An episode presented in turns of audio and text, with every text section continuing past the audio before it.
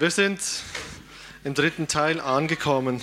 Und bevor wir einsteigen in, in dieses Thema, wo wir immer noch drin sind, warum lässt Gott das Leid zu? Wenn man in die Nachrichten guckt, ich meine, es ist überall Leid und Not. Gestern habe ich auch erfahren, dass wieder ein Flugzeug abgestürzt ist. Und auch wenn das irgendwo weit weg scheint, auch das mit den Flüchtlingen, obwohl sie eigentlich bei uns vor der Haustür sind, und auch immer wieder von den Grenzen von Österreich nach Deutschland und so weiter gesprochen wird oder von Griechenland, fühle ich mich trotzdem einfach sehr betroffen. Ja. Und ich möchte einfach, dass wir uns kurz noch eins machen mit, mit dem, bevor wir da einsteigen, weil es ist ja wirklich auch was, was aktuell ist. Ich möchte einfach noch kurz beten, bevor wir da einsteigen nachher. Jesus, wir wollen uns jetzt wirklich eins machen. Wir wollen dir diese Dinge ablegen, Jesus. Es gibt so viel Not in der Welt, Jesus, wo wir uns manchmal auch so hilflos vorkommen. Und auch diese Menschen, Jesus, die jetzt liebe Menschen bei diesem Absturz verloren haben. Jesus, ich bete, dass sie echt Trost finden. Dass du ihr Herzen anrührst, Jesus, wenn sie dich nicht kennen. Dass sie wirklich auch Menschen um sich haben, die sie trösten, Jesus. Über diesen Verlust wegzukommen, Jesus. Ich bete, dass du echt wirklich dich verherrlichst, in, auch in diesem Leid drin, in diesem Not drin, Jesus. Auch bei den Flüchtlingssituationen siehst, Jesus, wie Menschen bei kalten Temperaturen übernachten müssen und wie einfach viele Dinge da herausfordernd sind, auch für unsere Politiker, Jesus. Ich möchte auch da einfach um Weisheit bitten für sie, Jesus, dass wir sie nicht kritisieren in erster Linie, sondern dass wir anfangen, für sie im Gebet einzustehen, Jesus, ihnen den Rücken zu stärken, Jesus, sie, dich um Weisheit zu beten, dass du ihnen einfach die richtigen Entscheidungen gibst, Jesus. Danke, dass sie Verantwortung übernehmen und hilf du ihnen einfach, Jesus, auch in dieser schwierigen Zeit. Ich danke dir dafür. Amen. Jetzt wollen wir einsteigen in unserem dritten Teil, warum lässt Gott das Leid zu? Ihr seht, heute ist es ein bisschen eine andere Form äh, von einer Predigt und zwar wollen wir heute so etwas wie einen Talk, also einen Redegottesdienst machen. Ähm, genau. Das erste Mal ging es ja so ein bisschen zusammenfassend um die Frage, was ist die Ursache davon, dass das Leid in dieser Welt überhaupt passiert und das letzte Mal ging es dann mehr so ein bisschen darum, wie können wir damit umgehen, wie können wir auch vielleicht als Gemeinde Verantwortung übernehmen in diesem Leid drin, was ja hier auch teilweise unmittelbar vor der Tür stattfindet. Dazu wollen wir uns ja nach dem Gottesdienst noch unterhalten. Und heute wollen wir jetzt mal einfach auch ein ganz praktisches Beispiel hören von jemandem, der wirklich Leid im Leben erfahren hat. Und ich darf jetzt unsere heutigen Gäste Ruth und René nach vorne bitten. Gebt ihnen doch einen herzlichen Applaus.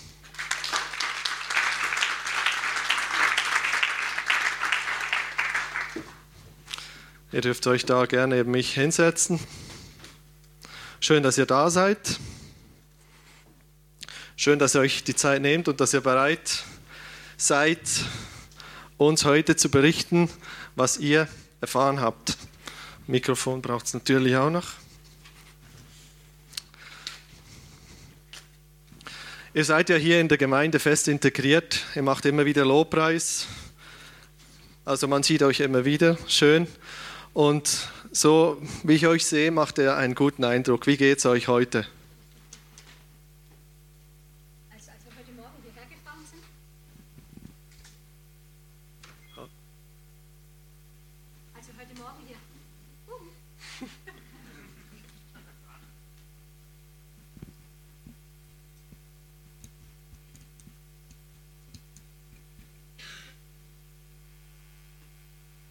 Kommt nichts. Auf jeden Fall. Es war neblig, aber es war so wunderschön. Die Bäume haben so geleuchtet, diese gelben und roten Farben von dem Herbst, dass ich dachte, wow. Auch wenn es neblig ist, es war trotzdem schön. Also ich habe mich richtig gut gefühlt heute Morgen.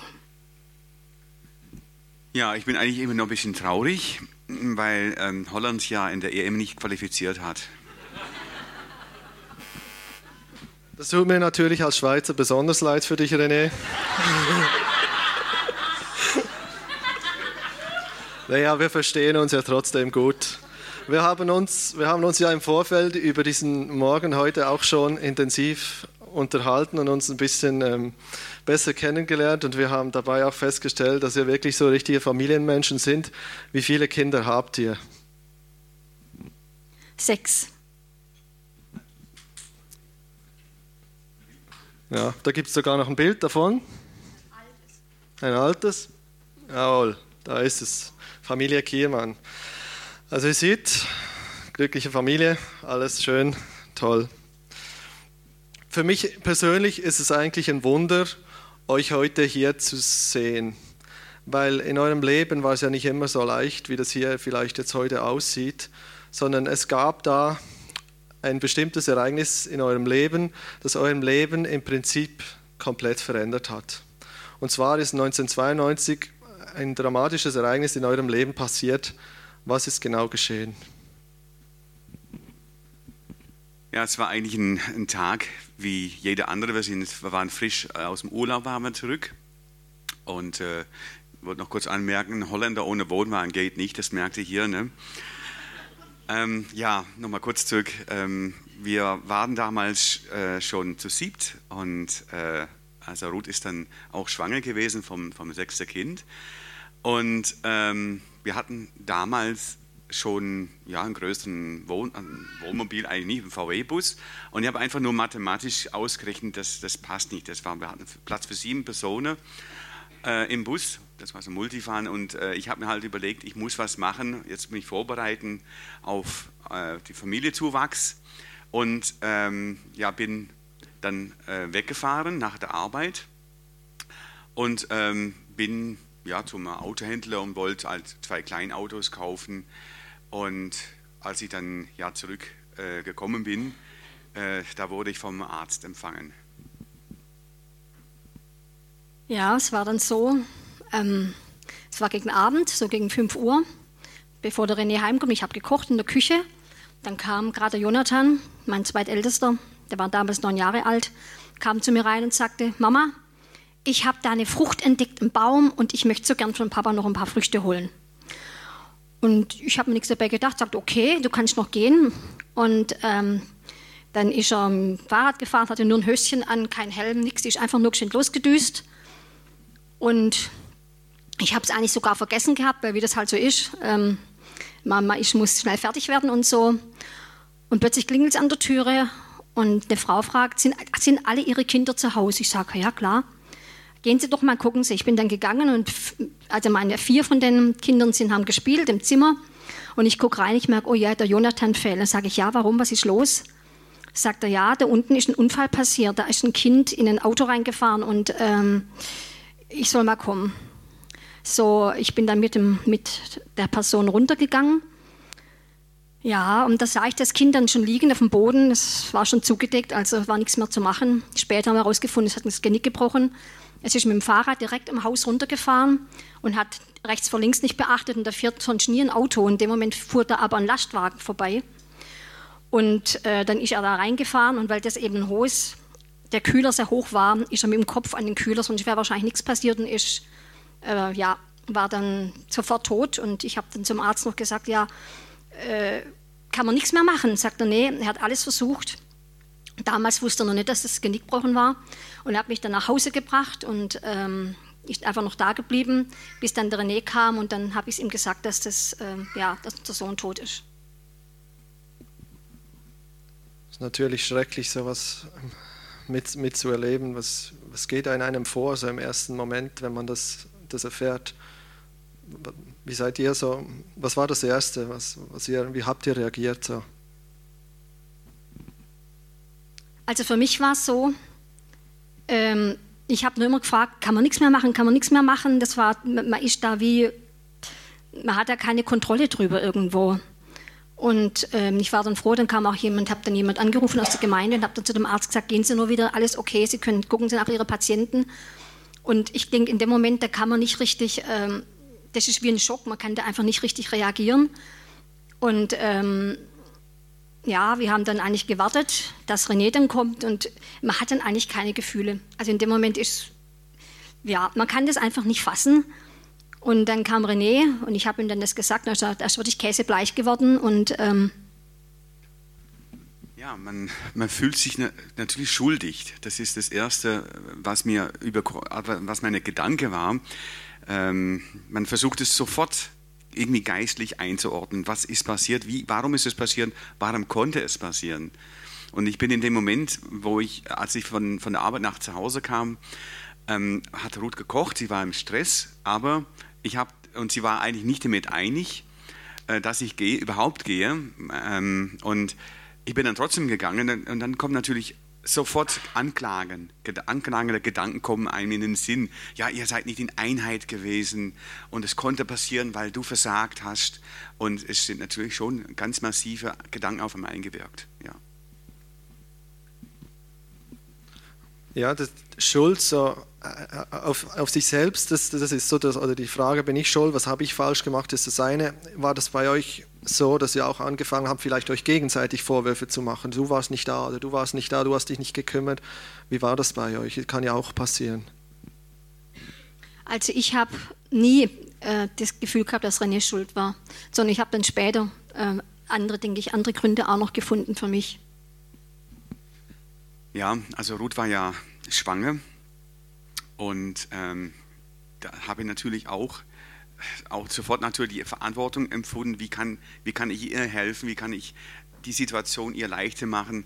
Ähm, Im ersten Moment habe ich mir eigentlich selber vergessen, ähm, wusste aber sofort, es gibt kein Zurück mehr. Also Jonathan ist nicht mehr bei uns. Und ähm, ja, habe dann empfunden, das ist der Krise in meinem geistlichen Leben und jetzt muss Gott zu seiner Sache stehen und ich kann meinen Glauben vergessen. Das war ein, Prim das war ein Primärgedanke, den ich hatte. Mir fällt gerade noch ein, ähm, mein Gedanke war eigentlich, Herr, du kannst ihn wieder auferwecken. Das war eigentlich ein Gedanke, der, der mich, ja, die ersten Tage, bevor dann die Beerdigung war, Herr, für dich ist es eine Kleinigkeit. Ja. Das heißt, ihr war zu dem Zeitpunkt schon gläubig, darauf werden wir nachher noch ähm, zu sprechen kommen. Wie seid ihr so mit dem Ereignis so als Ganzes umgegangen? Habt ihr euch eher so ein bisschen mehr zurückgezogen, euch abgekapselt, mal versucht, selber irgendwie damit klarzukommen? Oder seid ihr eher so Menschen, die dann das Gespräch mit anderen gesucht haben, die euch irgendwo unterstützen könnten?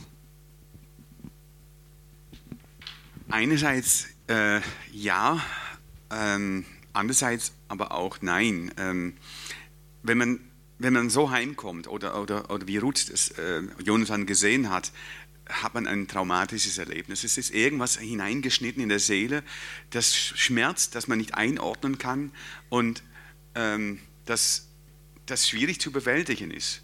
Ja? Ähm, ich habe allerdings sofort diese Frage gestellt, natürlich warum habe ich die Frage gestellt, aber wie geht Gott in diese Situation mit mir um? Und das habe ich bei, bei Ruth auch gespürt. Ähm, das Schlimme bei, bei solchen Ereignissen, ähm, habe ich später erst gehört, ist, dass wenn man einen Geliebte verliert aus, aufgrund von Krankheit, dann hat man einen Prozess. Ja, man hat einen Prozess, äh, wenn man Abschied nehmen kann. Aber hier wird ein Kind so ist weg, es ist nicht mehr da. Es, es schneidet gewaltig in einem rein. Und wir haben abends, als es dann alles ein bisschen zur Ruhe kam, es war dann auch ganz interessant, dass dann auch sehr viele Leute unsere Telefonnummer gefunden haben, das stand noch nicht mal in der Zeitung, die dann uns angerufen haben, ähm, wo wir einfach gemerkt haben, dieses Umfeld ist so was von sensibel. Wir haben Leute Telefo am Telefon gehabt, die haben haben nur noch geheult, sie, denen wäre es genauso über, äh, passiert vor zwei, drei Jahren und sie sind total kaputt und, und wir mussten sie eigentlich eher trösten am Telefon. Das ging meine Frau so. Und reden mit anderen Leuten war schwierig. Und ähm, wir konnten einfach keinen Gesprächspartner finden, die, mit denen wir uns hätten mitteilen sollen, weil jeder, jeder hat uns in irgendeiner Form ein bisschen geschont aus Rücksicht, was ich verstehen kann? Für mich war es dann so, ich wusste, ähm, wenn man ein traumatisches Erlebnis hat, ich habe ein Buch auch darüber gelesen, wie gehe ich mit traumatischen Erlebnissen um. Und ähm, für mich, ich habe dann versucht, das praktisch umzusetzen. Wie mache ich das jetzt? Wie gehe ich? Ich war schwanger im vierten Monat. Ich hatte Wehen. Jedes Mal wenn ich das Kind da liegen sah und das Fahrrad lag unter dem Rad von dem Lastwagen, dann hatte ich Wehen. Und ich konnte dann nicht aufstehen, ich musste dann liegen. Und dann Da habe ich gesagt, wie mache ich das jetzt? Und ich habe gesagt, okay, ich werde jetzt einfach mir vorstellen, das Ganze, ich werde es jetzt mit Jesus durchgehen. Ich werde mir jetzt vorstellen, ich werde mich dem Ding jetzt stellen. Ich werde mich nicht jetzt abkapseln und jetzt das nicht mehr denken und Sorge haben wegen dem Baby, sondern ich werde mich dem stellen. Und habe ich mir vorgestellt, war also hier das Haus und dann ging die Straße so runter. Dann habe ich mich oben an die Straße hingestellt, im, im Geist, habe mir das vorgestellt, abends, als ich dann alleine war, und habe mir vorgestellt, dass Jesus neben mir steht und mir den Arm rumlegt. Und dann habe ich mir vorgestellt, wie das Kind jetzt da runterfährt und mit dem Lastwagen zusammenstößt. Und wie es dann da liegt, so wie ich es auch gesehen habe. Und dann habe ich gesagt, Jesus, heil mich jetzt. Komm du jetzt einfach mit deinem Geist und heil mich. Und dann habe ich weiter mir überlegt, wie wird es jetzt sein, wenn das Kind beerdigt ist und ich habe ja noch andere Kinder und die sind alle sehr ähnlich. Also einige sind blond, er war blond, blond und braune Augen und ich hatte ein anderes Kind, der Samuel, sieht man auch hier, der äußerliche, der ganz rechts, äh, von, von eurer Seite links, genau. Und der ist auch blond. Und ich habe mir dann überlegt, wie wird es sein, wenn der jüngere Bruder die Kleider vom Älteren anhaben wird? Wie wird es sein, wenn der Junge nicht mehr am Tisch sitzt? Wie wird es alles sein? Oder die, der spielt mit dem, mit dem Fahr oder fährt mit dem Fahrrad von ihm oder wie auch immer. Es sind einfach so Dinge, die werden passieren. Das wird so sein. Und ich habe gesagt, ich muss mich mit dem auseinandersetzen. Und ich habe dann die ganze Nacht, habe ich mir das vorgestellt. Wie wird es sein in der Zukunft? Und habe ich gesagt, Jesus, ähm, ich stelle mich jetzt vor, dass du da bist und dass du jetzt auf dem Platz von dem Kind sitzt oder nebendran oder wie auch immer und dass du mich heilst. Und ich muss wirklich sagen, nach dieser Nacht konnte ich mir das vorstellen, auch wie er da auf dem Boden lag und ich hatte keine Wehen mehr. Das war in der Nacht selbst, wo Jonathan gestorben ja. ist. Okay. Wie hat sich denn dieses Ereignis auch auf euch übertragen, also mit dem Fahrradunfall? seid ihr dann dadurch ängstlicher geworden, jetzt zum Beispiel was das Fahrradfahren anbelangt oder sonst? Wie seid ihr damit umgegangen? Also es ist ja irgendwo eine Angst da, dass das vielleicht wieder passieren könnte oder was weiß ich so in die Richtung. Wie seid ihr damit umgegangen? War natürlich eine, eine naheliegende Sache, wäre das gewesen, die Kinder alle jetzt zu Hause äh, zu behalten. Aber wir haben das natürlich nicht als, als Lösung ähm, empfunden für unsere Kinder. Die, wir, haben, hm, wir haben fünf Jungs und ein, eine Tochter, die auch äh, sehr viel Temperament äh, mitgebracht hat, eigentlich auch mehr wie ein Junge äh, herangewachsen ist. Also sie hatte, als sie laufen gelernt hatte, hatte sie mehr äh, blaue Flecken an den Beinen als, äh, als hautfarbenen Sachen. Ähm, so, es war einfach dieser Bewegungsdrang war da ähm, meine Frau hat auch sehr viel ähm, italienisches Temperament. Ähm, wenn sie, ich sie manchmal sie am Esstisch sehe und sie frühstückt, dann wackelt immer irgendwas. Irgendwas wackelt, sie singt was oder sie, sie, sie äh, denkt gerade was. Oder, äh, und, und so war das auch bei unseren Kindern. Das war es einfach so. Und, und ich habe gewusst, das ist nicht die Lösung. Ich, kann meine kind, ich soll meine Kinder nicht zu Hause lassen, sondern es muss, es muss was her, was, was die Kinder, das, ähm, wo ich jetzt die Kinder mit hineinnehme in die ganze Sache, aber sie nicht immer Gefängnis bringe und sie in ihren Persönlichkeiten deswegen auch, auch beeinträchtigt gewesen wären. Und das war auch in, bei mir, und das geht, wir gehen jetzt wieder ein klein bisschen zurück auf den Abend nach, der, nach dem Unfall. Ich habe ja wirklich mit Gott nicht in dem Sinn gehadert, aber ich habe die Frage gestellt, entweder es funktioniert, entweder der Heilige Geist ist der Tröster oder ich habe eine riesen mega ähm, Glaubenskrise. Ja? Und was mir sehr auch am gleichen Abend geholfen hat, und ich sage es bewusst, es ist, ich kann es, und manche Pastoren können es theologisch nicht einordnen, weil es einfach nicht in der Bibel beschrieben ist. Ja? Aber ich hatte einen Moment im Gebet, hatte ich eine Begegnung mit Jonathan. Er ist zu mir gekommen und hat die Erlaubnis gehabt von Jesus, sich zu verabschieden von mir. Und das war, das war sowas von real. Das, ähm, das kommt jetzt auch wieder in meinen Emotionen, vielleicht hört ihr das an meiner Stimme, aber es war so ein emotionaler Moment, dass Gott es zugelassen hat, dass mein Sohn sich verabschieden hat können. Und er hat in seine kindliche Art, wie er war, hat er genau beschrieben, was er schon im Himmel gesehen hat, dass er, wie, wie schöne Wiesen es da gab. Und, und dann hat er auch, Papa, aber Jesus hat mir auch was gezeigt. Es sprach immer von Jesus, was Jesus ihm gezeigt hat. Er sagt, Papa, Jesus hat auch ein paar Dinge gezeigt aus deinem Leben, die sind nicht so gut, da musst du von loswerden. Das musst du ablegen. Und ich fand natürlich, ich, habe mich gar nicht ertappt gefühlt. Ich fand das eine, eine ehrliche Message, die vom Thron Gottes gekommen ist. Und, und, da, es ist im gleichen Abend ist, ist so ein tiefer Friede in mir, in mir hineingekommen, die gar nicht mehr weggegangen ist. Und und ich habe gewusst, die Situation, egal wie schmerzhaft sie ist, und es war beileibe nicht einfach. Es war beileibe nicht so, dass wir ein Jahr später immer noch Schmerzen gespürt haben. Aber es war so, dass ein Prozess eingetreten ist, in der Gott gesagt hat, ich habe alles im, im, Griff. Und dein Sohn ist in guten Händen. Und ich weiß hundertprozentig, dass ich ihn als erwachsener Mensch im Himmel wiedersehen werde, in Vollkommenheit. Und so hat sie die Frage eigentlich auch relativ leicht für mich beantwortet, ich darf, mein, Gott ist in control, sagt man so leicht im Englischen. Aber die Situation war im Griff.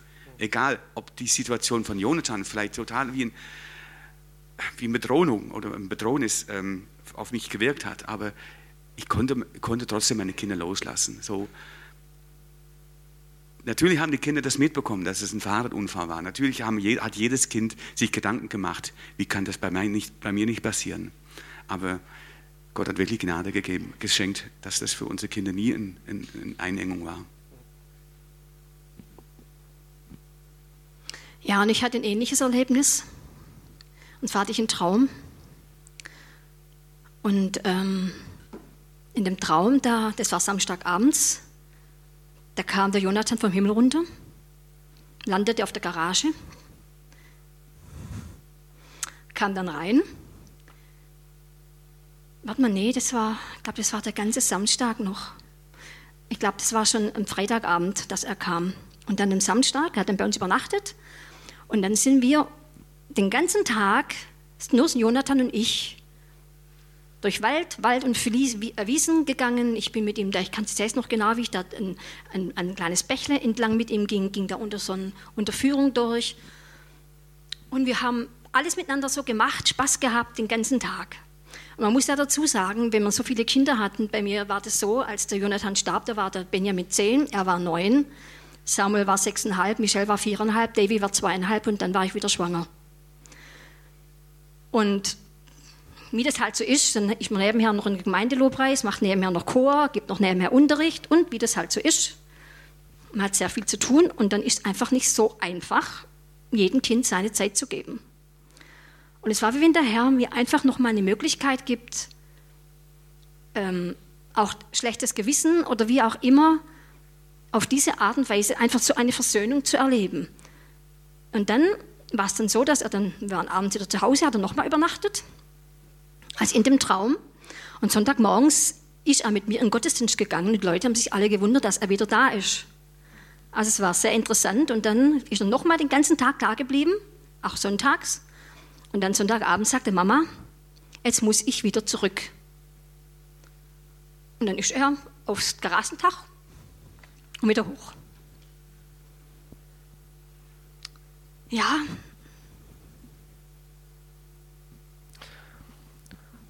Ihr, ihr habt beide eine Entscheidung für Jesus getroffen, damals. Und das hat euch geholfen, über diese Situation hinwegzukommen. Inwieweit ähm, hat euch das sonst noch geholfen? Also ihr wart in der Gemeinde ja dabei, ihr, ihr habt euch schon früher für Jesus entschieden, nicht in dem Moment, sondern das ist ja schon vorher passiert. Wie war das für euch? Du hast vorhin angedeutet, ähm, René, entweder mein Glaube, ja, der kommt jetzt hier an eine richtige Krise, was ich absolut nachvollziehen könnte, oder ich gehe jetzt da durch. Wie war das für, wie war das für dich schlussendlich nachher? Wie, Wie bist du durch diesen Prozess gegangen? Wie hat dich Jesus begleitet? Wie hat er dich geführt? Was hat er dir vielleicht gezeigt oder geholfen? Wie hast du das erlebt? Also ich habe das so erlebt. Ähm, also ich bin 1977 bin ich zum Glauben gekommen. Und ähm, ich komme eigentlich aus einer Familie, ja, in der es sehr viel Streit gegeben hat. Also es war viel Zer Zerriss da. Und ich war auch ein sehr schwieriges Kind. Also ich habe ähm, meinen Eltern viel Leid ähm, besorgt. Ähm, ich war so immer der Auffällige, der Wutanfälle bekommen habe. Ich habe also zweimal in meinem Leben habe ich ja komplett mein Schlafzimmer zertrümmert, weil ich wütend war auf die Situation. Und so, und als ich dann zum Glauben gekommen bin, äh, bin ich abends nach Hause gekommen und habe dann ähm, mein Vater gesagt, du, jetzt wird alles gut, jetzt bin ich Christ. Und hat er gesagt, oh nein, auch das noch. ähm, hat schon alles erlebt. Aber ähm, das Erste, was ich empfunden habe, als ich zum Glauben gekommen bin, ist, dass ich Friede in meinem Herzen gefunden habe. Friede mit Gott. Das ist ein ganz altes Lied, aber das war für mich so real. Und wie das im, im Christenleben ist, man ist eigentlich nie konstant auf einer Linie. Es ist immer alles gleich, sondern vor allem, wenn man auch frisch zum Glauben gekommen ist. Es ist Berg und Tal. Es ist auch mal eine Weile Tal, aber auch mal eine Weile Berg. Und so hat es das, das Ereignis mit, also diesen, den Tod von Jonathan in dem Moment erwischt, wo ich mal ein bisschen unten war. Ja? Also es war, wir haben zwar immer in der Gemeinde haben wir gedient, wir haben, ja, wo halt Not und Mann war. Aber es war so ein Moment von Trockenheit. Wir waren frisch, wir waren in Urlaub gewesen und haben nichts gemacht. Und äh, also geistlich in dem Sinn, das kann ja auch so ein äh, Indiz sein, dass man sich gut fühlt geistlich, wenn man was tut. Ne? Und was, was ich sofort gespürt habe, nach, nachdem ich Gott gesagt habe, es muss von deiner Seite was kommen, ich kann das nämlich nicht mehr, ist diese gleiche Liebe, die ich bei der ersten Bekehrung erfahren habe, die war da. Also der, der Heilige Geist als Tröster war da. Und das hat mich in dem ganzen Prozess nicht verlassen. Kein einziges Mal. Selbst bei der Beerdigung, ähm, ja, war das, war das so, dass, ähm, dass, wir, dass ich Schutz sein konnte auch vor den Kindern. Und wir sind da gestanden, das, das, der ganze Ort, wir haben damals ähm, nur regional, ähm, wir haben in der Nähe von Heilbronn in Flein gewohnt. Und er war natürlich ähm, bekannt. Das war, das war ein kleines Dorf und, und Jonathan war auch nicht ganz unbekannt, weil er in seiner Art sehr lebendig war. Und das muss ich vielleicht auch noch kurz einflechten. Äh, Jonathan hatte sich auch ein Jahr davor, hatte sich bewusst für Jesus entschieden.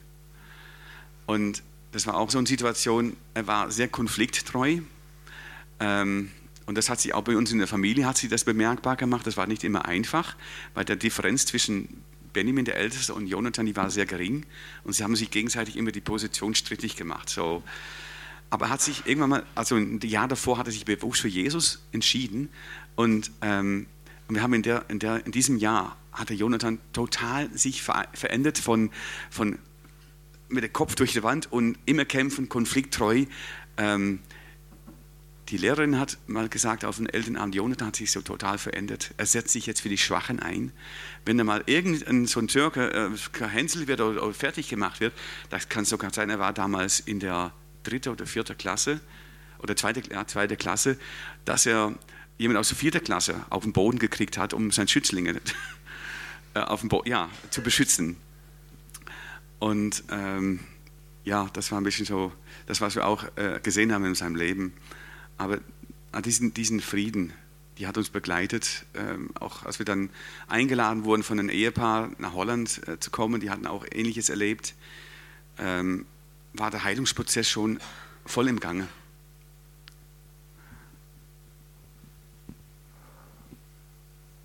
Für mich war schon allein dieser erste Abend, ähm, habe ich einfach gemerkt, dass Jesus wirklich so da ist, dass er einfach Heilung dass einfach Heilung für Seele da ist. Das war für mich so dieser, diese, dieser ein Initialmoment, würde ich sagen. Und dann später kommt auch die Frage, ja, für gute Pfingstler, gute Charismatiker kommt die Frage, Herr, warum? Warum ist das passiert?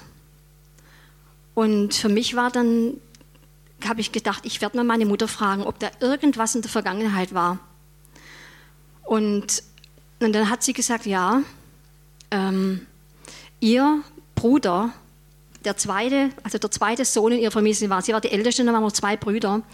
Also der jüngere, der zweite, der hat ähm, beim Fußball sich das Genick gebrochen.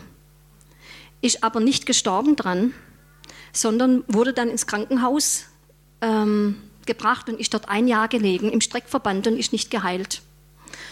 Und dann haben sie, einen Wahrsager, haben sie eine Wahrsagerin geholt und die hat dann über ihn gebetet und dann ist er gesund geworden.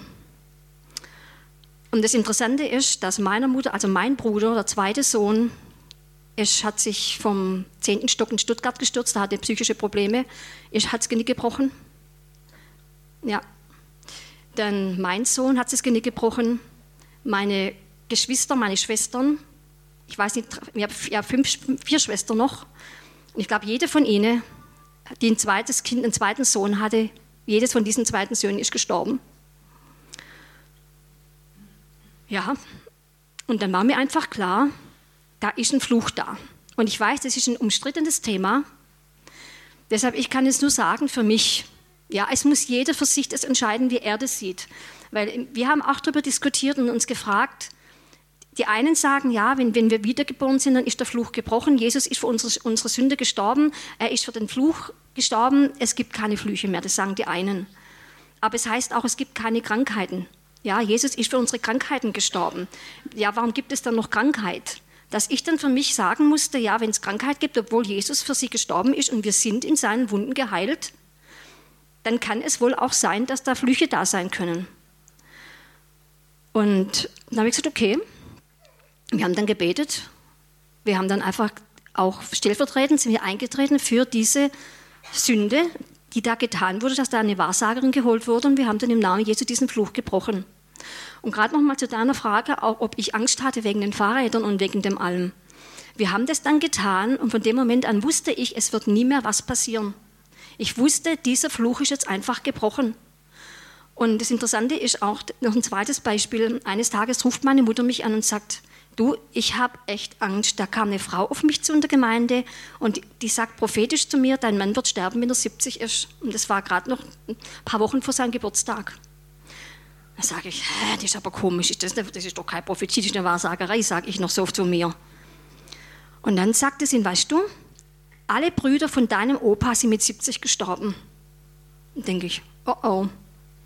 Dann sage ich, weißt du Mama, jetzt werden wir diesen Fluch einfach brechen. Und das haben wir dann gemacht.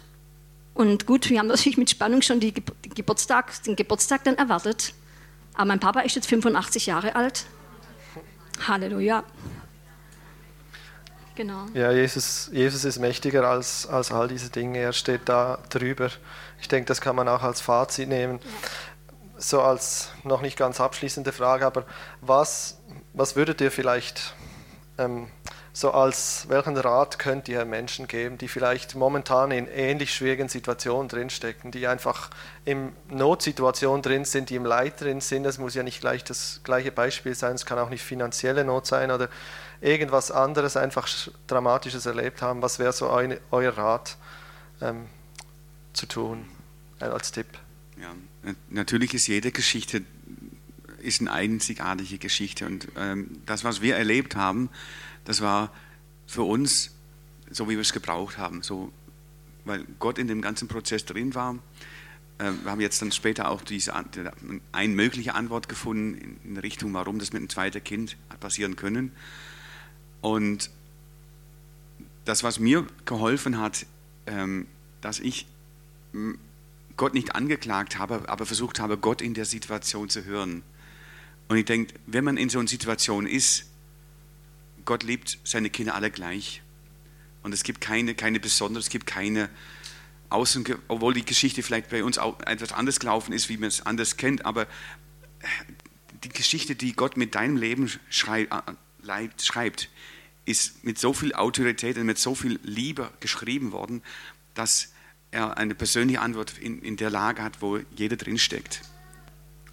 Aber das ist die Herausforderung, dass wir uns entscheiden, zu hören und wahrzunehmen und, und auch vielleicht auch ruhig zu werden in der Situation. Sein Herz zu sagen, es schmerzt, aber auch sein Herz mal zu sagen, jetzt komm runter.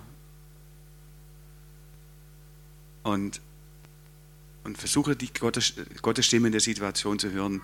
Und er wird sie hören lassen. Er, er ist Wahrnehmer. Er, möchte sich manifestieren. Er möchte sich zeigen in jede Lebenslage.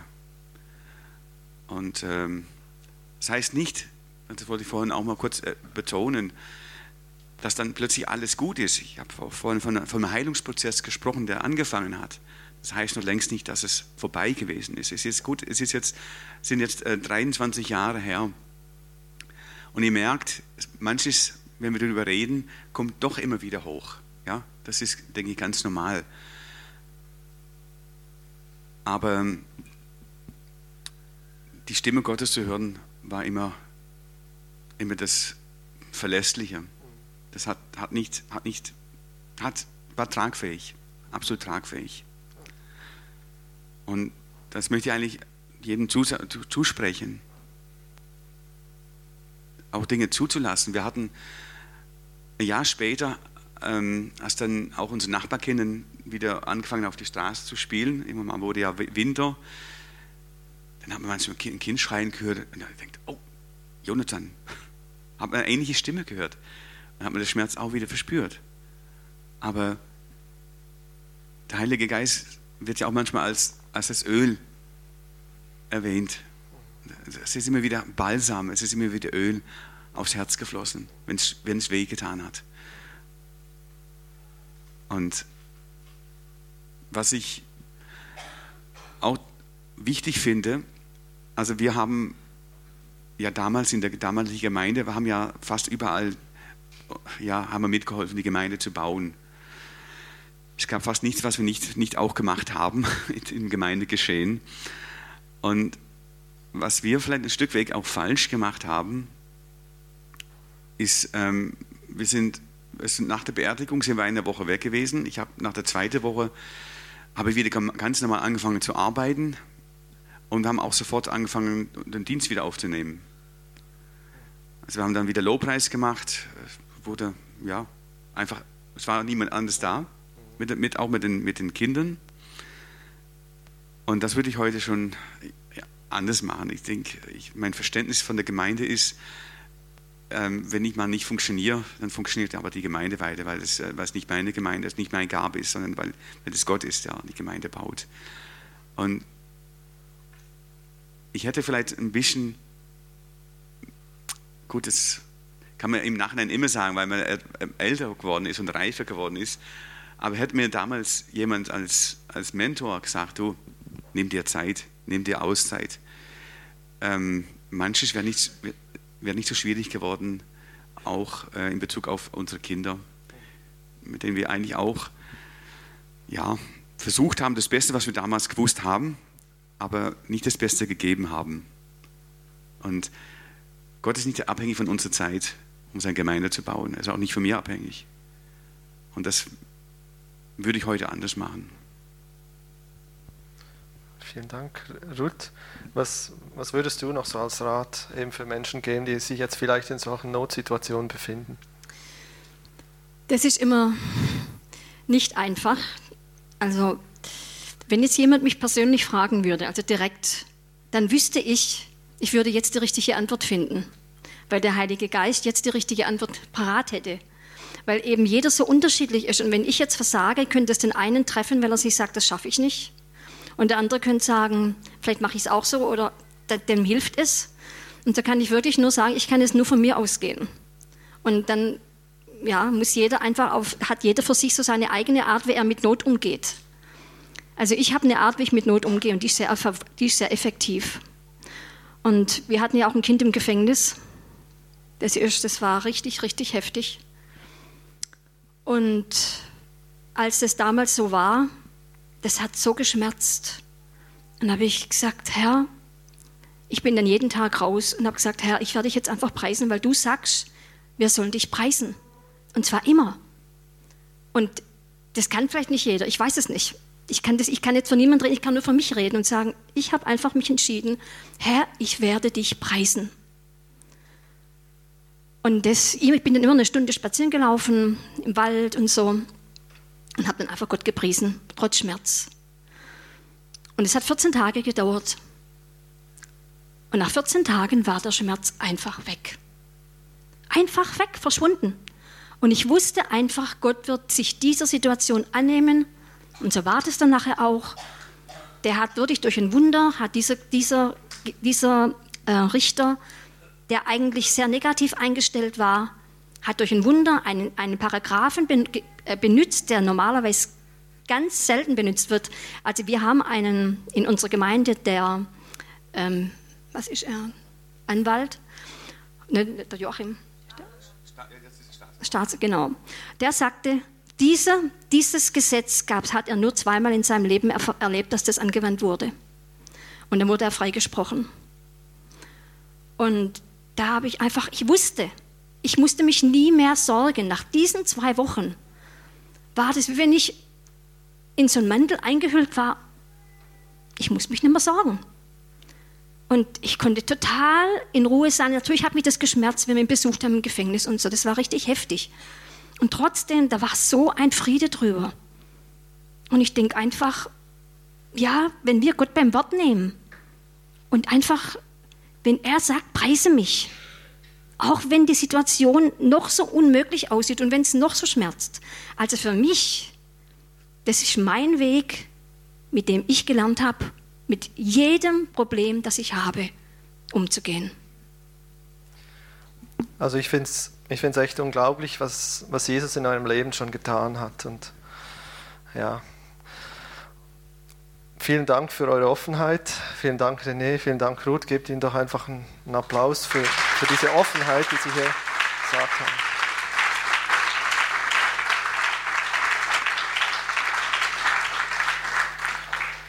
Wir möchten an dieser Stelle jetzt nicht hier einfach beenden, sondern wir möchten jetzt, jetzt wo das Ganze hier auf den Tisch gekommen ist, und ich denke, dass es gibt noch viele Leute, die das hier betrifft, Menschen, die irgendwo mit Not zu kämpfen haben, die vielleicht auch in Krankheit drin sind wollen wir einfach nochmal wirklich bewusst dafür uns gemeinsam aufmachen und gemeinsam dafür einstehen, auch im Gebet.